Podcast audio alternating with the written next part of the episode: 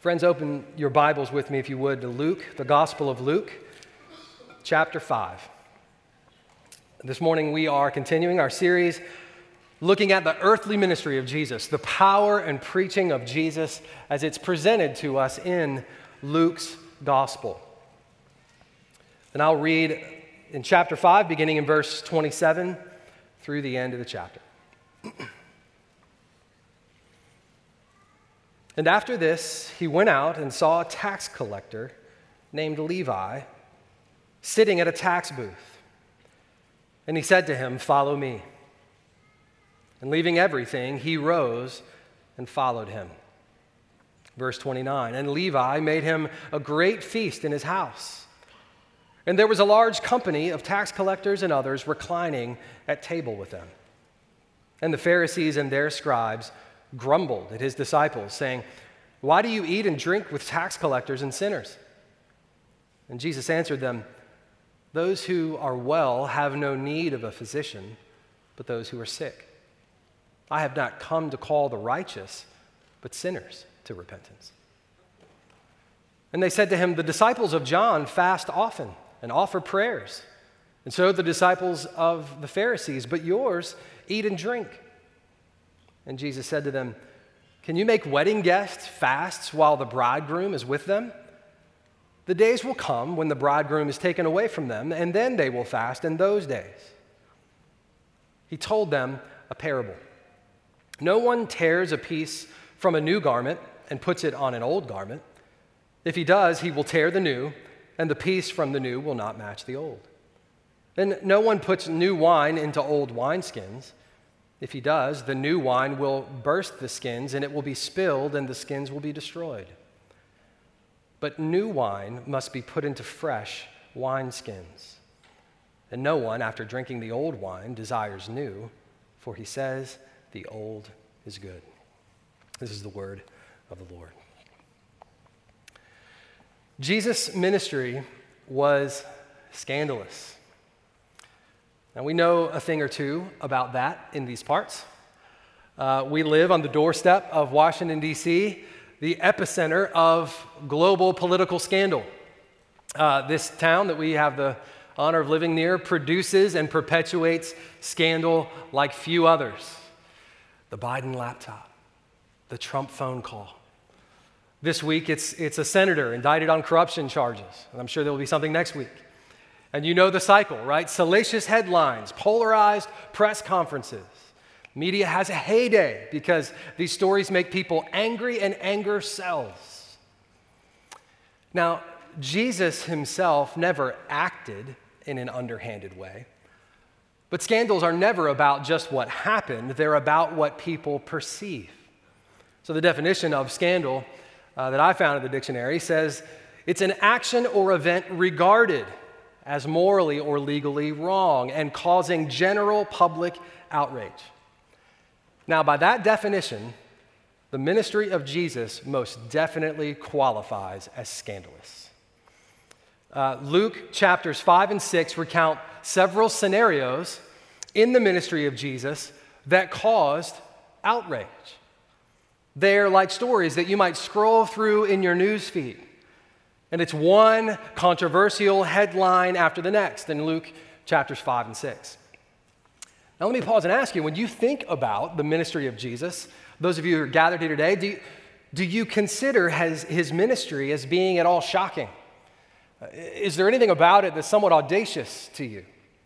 I think one of the dangers of uh, being under God's word time and time again, which of course is wonderful, but the danger is that we can grow familiar and it can lose a bit of its, its edge to us.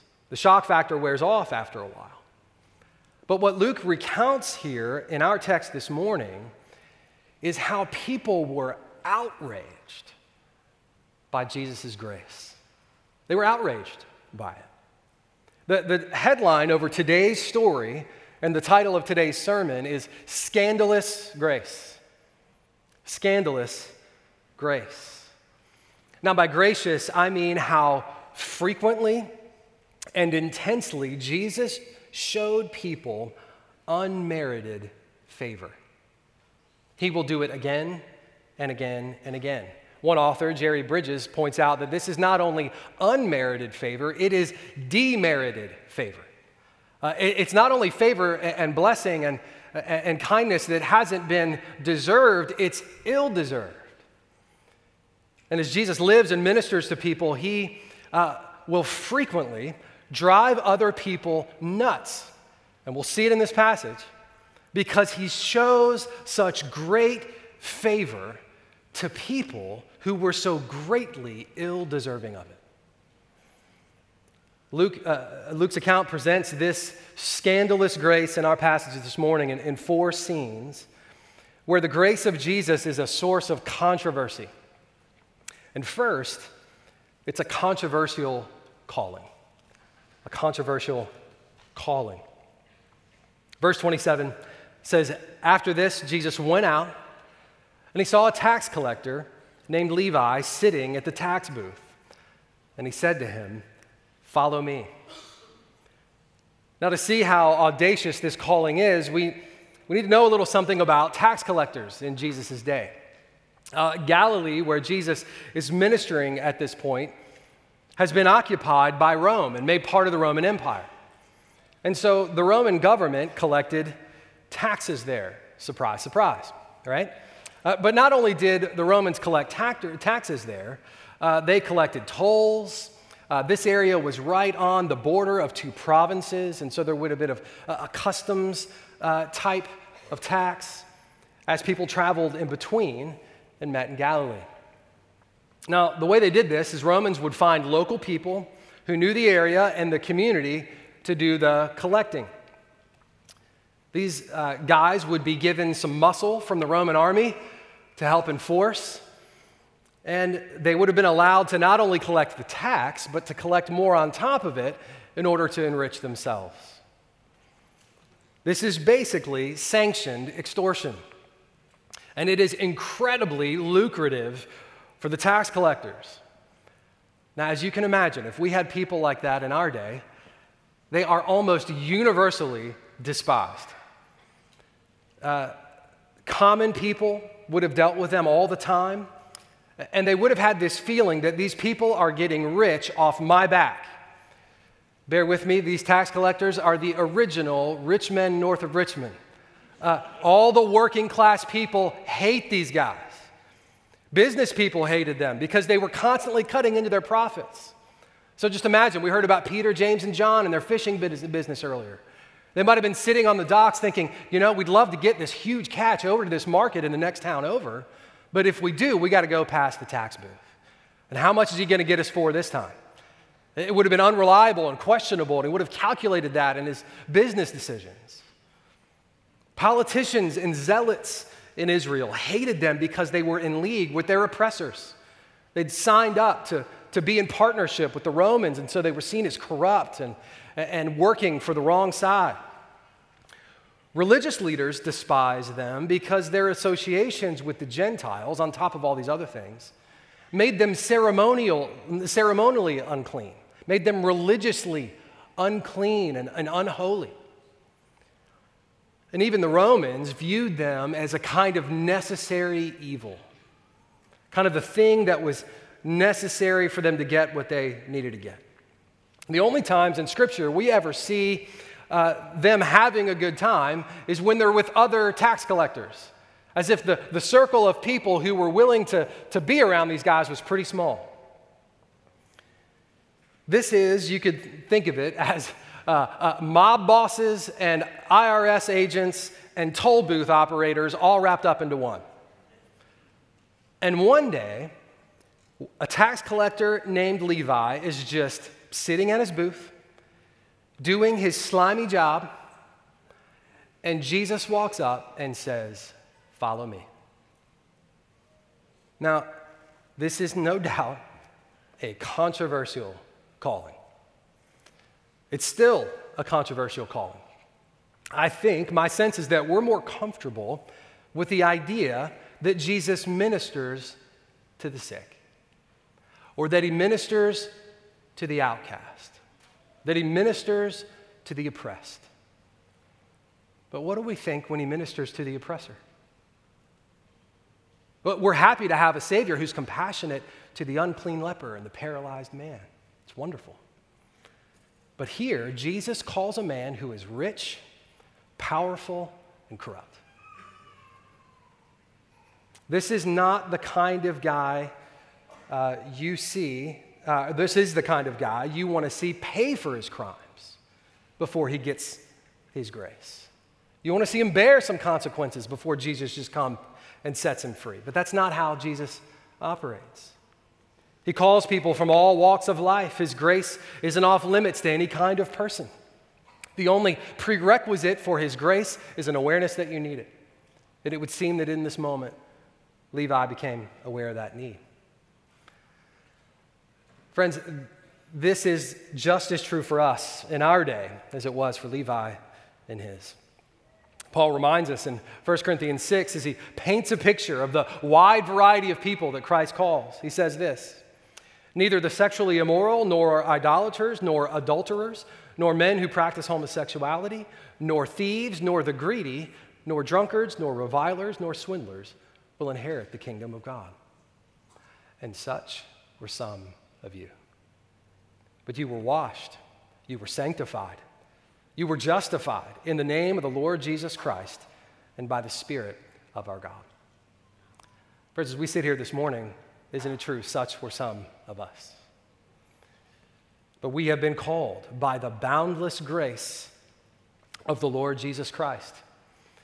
So, Christian, whether you were the leper or the tax, tax collector, your calling to Christ is all of grace.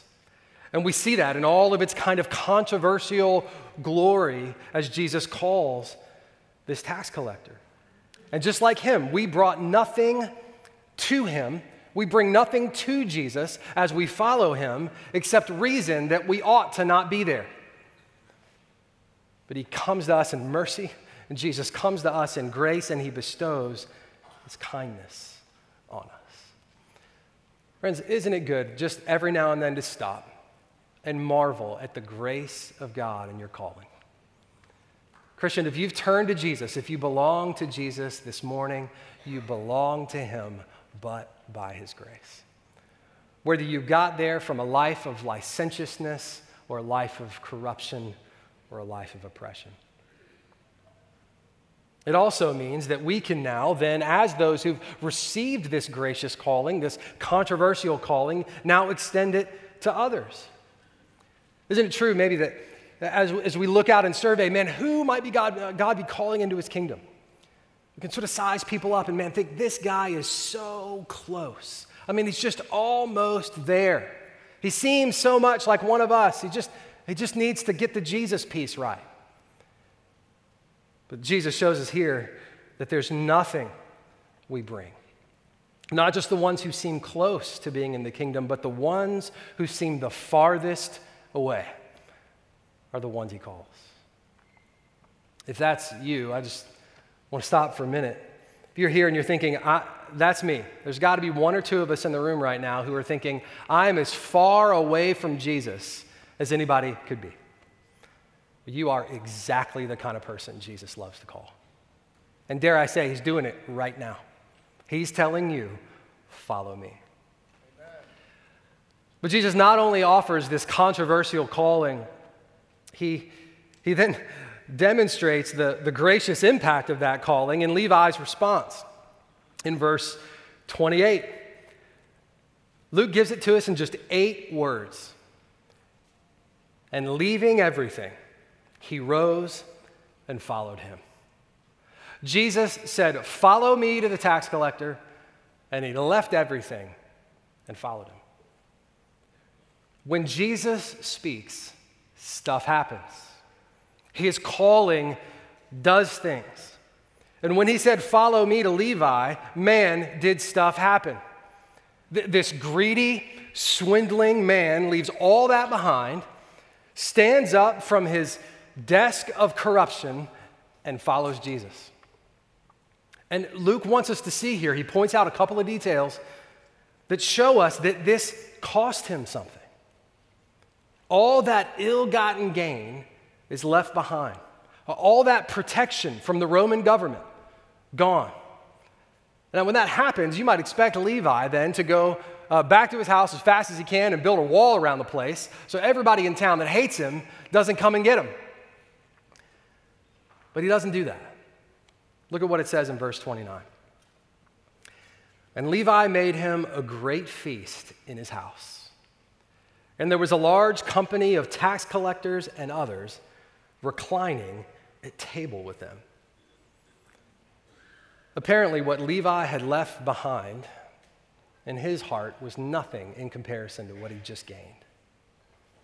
So he quits his job and he throws a party. And the people who come to this party are the other guys at work. Uh, it's the tax collectors he works with and Jesus. Can you imagine? Uh, you ever had a going away lunch at your job?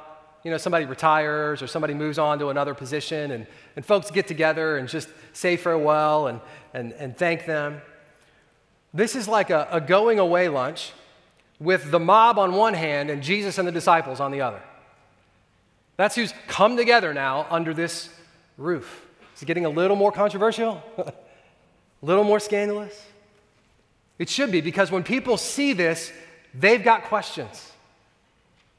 They've got questions. And so the next two scenes retell a Q&A session that Jesus has with these people who have questions. Now their questions are really thinly veiled accusations, but Jesus very I think patiently but directly, clearly answers those questions. And the first question is about Jesus' controversial company. That's point two. First, controversial calling. Point two, controversial company.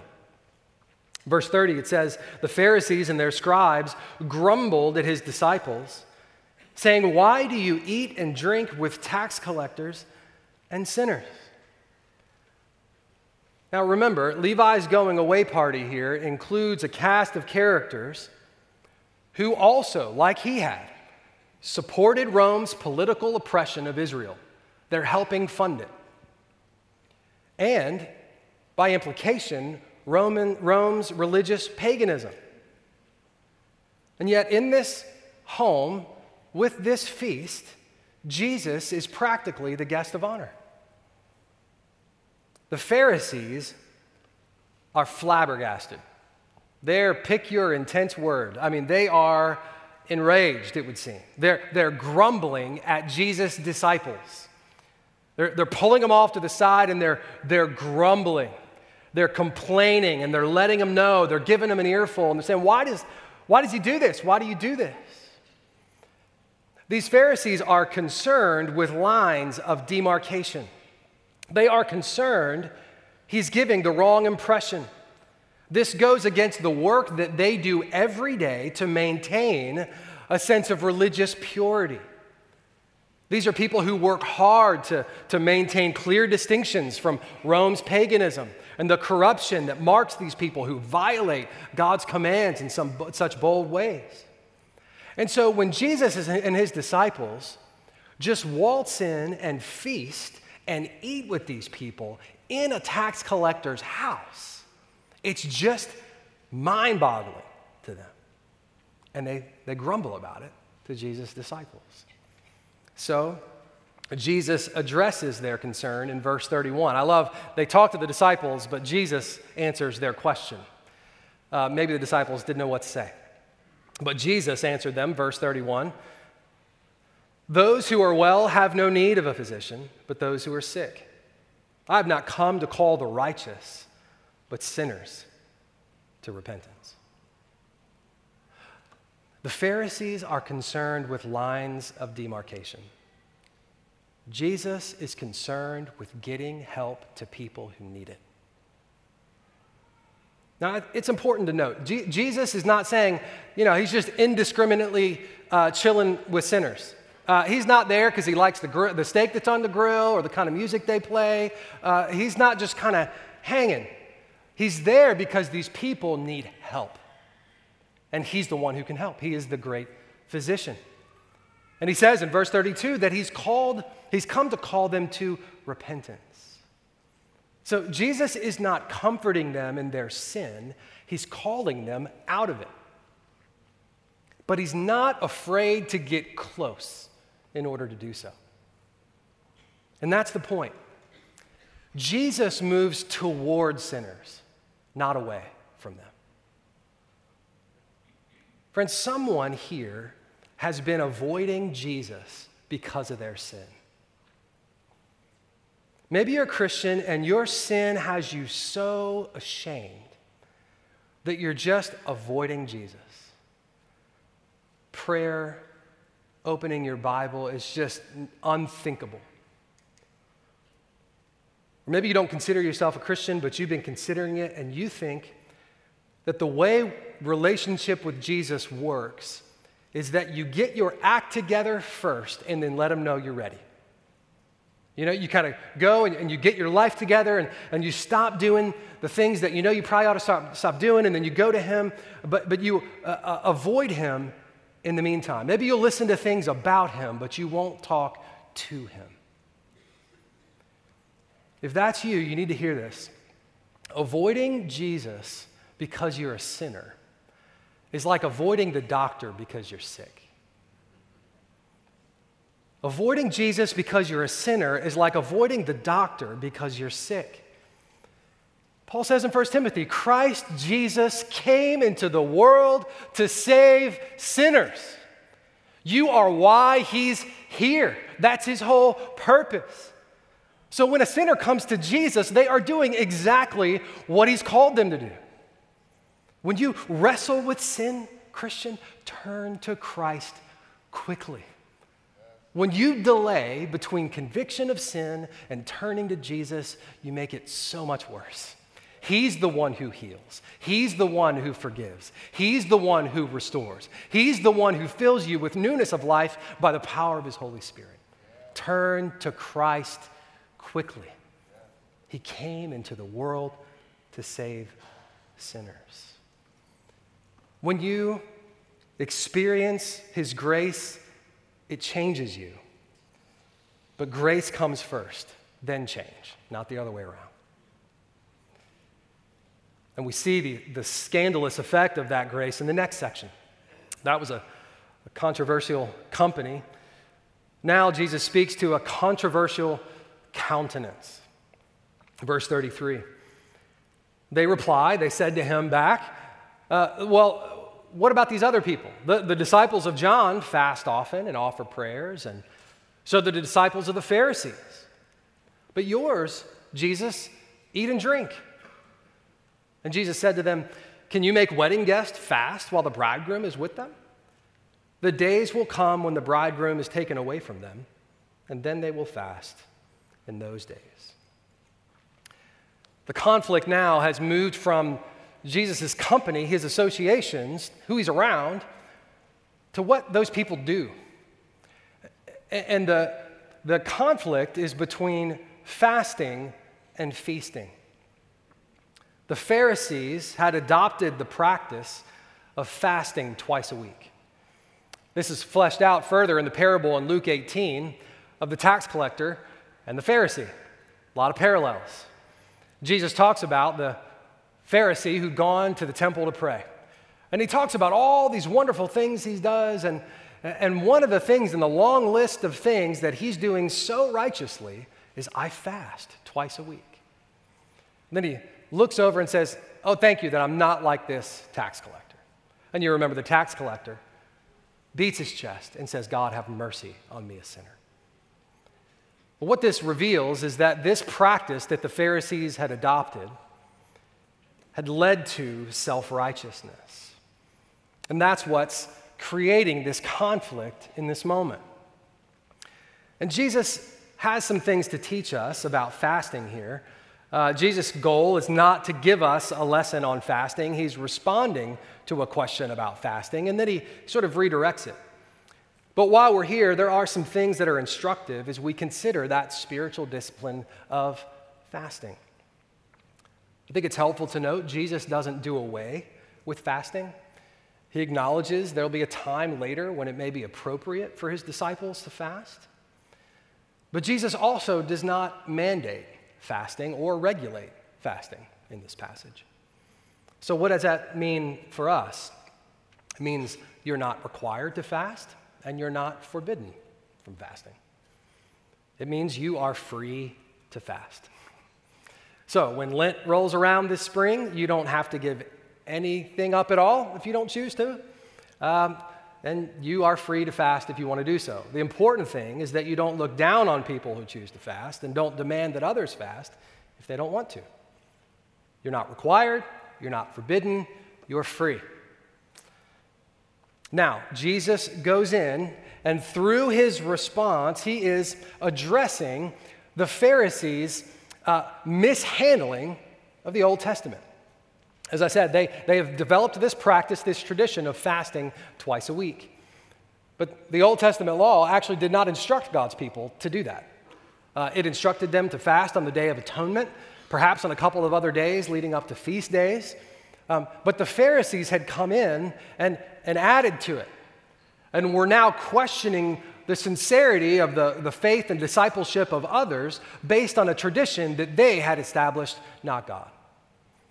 And Jesus will have none of it. Think of it this way you could think of the Word of God like a line, a line that God establishes. At times, we are tempted to go above the line. Uh, we're tempted to, to say more and call people to more and, and imply that God has said more than he actually has said. And that's legalism. And that's what the Pharisees are so often guilty of.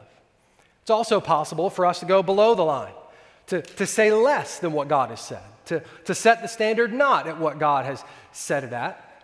And that is to lead ourselves and others into licentiousness. The Pharisees have gone above the line. Jesus is calling tax collectors, people who've gone below the line, to repent. And he's also calling these self righteous Pharisees who've gone above the line to repent. We need to see that Jesus does not acquiesce to the demands of the self righteous. When they question Jesus on the basis of their line, Jesus calls them back to God's line. Friends, we all need to beware, on occasion, the inner Pharisee. Let's call him, for the sake of conversation, Phil the Pharisee. Sorry, everybody named Phil. All of us have a little bit of Phil the Pharisee living in there. Some, some of our Phil the Pharisees a little bigger than others. Uh, some of them are, are just pointed at particular issues and not so much others. But we all have this tendency to self righteousness in di- different areas of our lives. We can go around assessing people based on the standards we've set, not God. Now, no doubt, God has standards. Again, as I said, Jesus is not just indiscriminately hanging out with sinners, sort of affirming all the things that they've been doing. He is calling them to repentance. But in the same way that God does not accommodate our sin, he also does not accommodate our self righteousness. So if you are questioning the sincerity of other believers based on your standards rather than God's, I want to warn you that's the voice of Phil the Pharisee. Tell him no. And in the same way, Jesus calls the sinner to repentance, he calls the Pharisee to repent of his pride and pursue humility. God is so clear, he opposes the proud, but he gives grace, scandalous grace, to the humble. He reinforces here an important principle, not only about self righteousness and repentance, but he says in reply to their, their question about sort of the appropriateness of feasting, is what they're getting at. You know, hey, uh, Jesus, it seems like this fasting would be more appropriate. And in, in Jesus' response, he indicates well, fasting is associated with mourning. It's something we do when we're grieved. It's something we do when we are desperate for God's presence because we don't sense it or aren't experiencing it. And he says the disciples' countenance is determined by their proximity to Jesus. In other words, disciples of Jesus fasting while Jesus is with them is like guests at a wedding reception who were fasting during the reception. It's inappropriate given the context. And, and what determines what is or isn't appropriate is a person's proximity to Jesus. Now, as we think about that today, of course, we have the presence of Christ with us by the Holy Spirit. And so we can ask, is it ever appropriate? Well, of course, in one sense, uh, God is omnipresent. He's always with us, He's everywhere. He never leaves us or forsake us, forsakes us. But isn't it true, friend, that as we go through life, there are times when we sense and experience the presence of God, and times when we struggle to? When Scripture talks about the presence of God, uh, it's of course not saying that at times God is absent entirely and then all of a sudden becomes present. It's talking about the manifestation of God's presence in such a way that it is sensed and experienced by his people. And one of the things that we have the, the joy of experiencing as the people of God is not just the concept of God's omnipresence, but the reality of his presence in our hearts. It has an effect on us. That's why the psalmist can say, But for me, it is good to be near God. I have made the Lord God my refuge. Jesus is pointing out that the nearness of Jesus brings his disciples joy, brings his disciples gladness, in such a way that fasting in a moment like that would be missing the point. in our lament and in our pain, we pray things like, God, come near to me. And we're right to do that. We're right to pray things like, comfort me with your presence. God is so kind and good to give us prayers in His Word to pray when we don't sense His presence at all. When we, in fact, question it, struggle, doubt it in light of what we're experiencing. But one of the things we appeal to Him for is, Oh God, help me know your presence. Be near to me. Jesus is near to his disciples in this story in a physical, very apparent way. Jesus said, When I go, it'll actually be all the better for you because then I will be near to you by my Spirit. So now, as the people of God who have the infilling of the Holy Spirit, we don't have to assess our presence to Jesus by whether we're in the same room, about whether we're all at Levi's house uh, when Jesus just so happens to be at Levi's house. Jesus, uh, in his resurrection, sent the Holy Spirit, and it now fills the hearts of all of his people. We have his indwelling presence with us. And as we draw near to him and experience the goodness of his near, nearness, it affects us with joy and gladness.